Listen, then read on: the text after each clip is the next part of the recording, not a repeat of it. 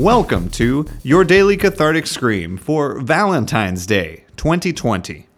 Hey, everybody, it's the day of celebrating love, and so we're going to uh, focus on the things we love today as we expel the uh, feelings we have towards the things we don't love out of us in the form of a cathartic scream, everybody. So make sure you're somewhere where you can do this without uh, alarming anybody and scream along with us in three, two, one.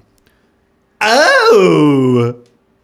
And that was today's Daily Cathartic Scream. Thank you for joining us. To find more information on the show, you can find us on social media at Daily Scream Pod. For more information on our network, Partyfish Media, find them on social media at Partyfish Media. And thank you again for joining in on this easy, low cost way to relieve stress in your life. This has been your daily cathartic scream, a scream along for the modern adult.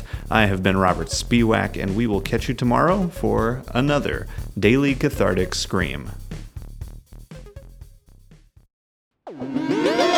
Partyfish Media.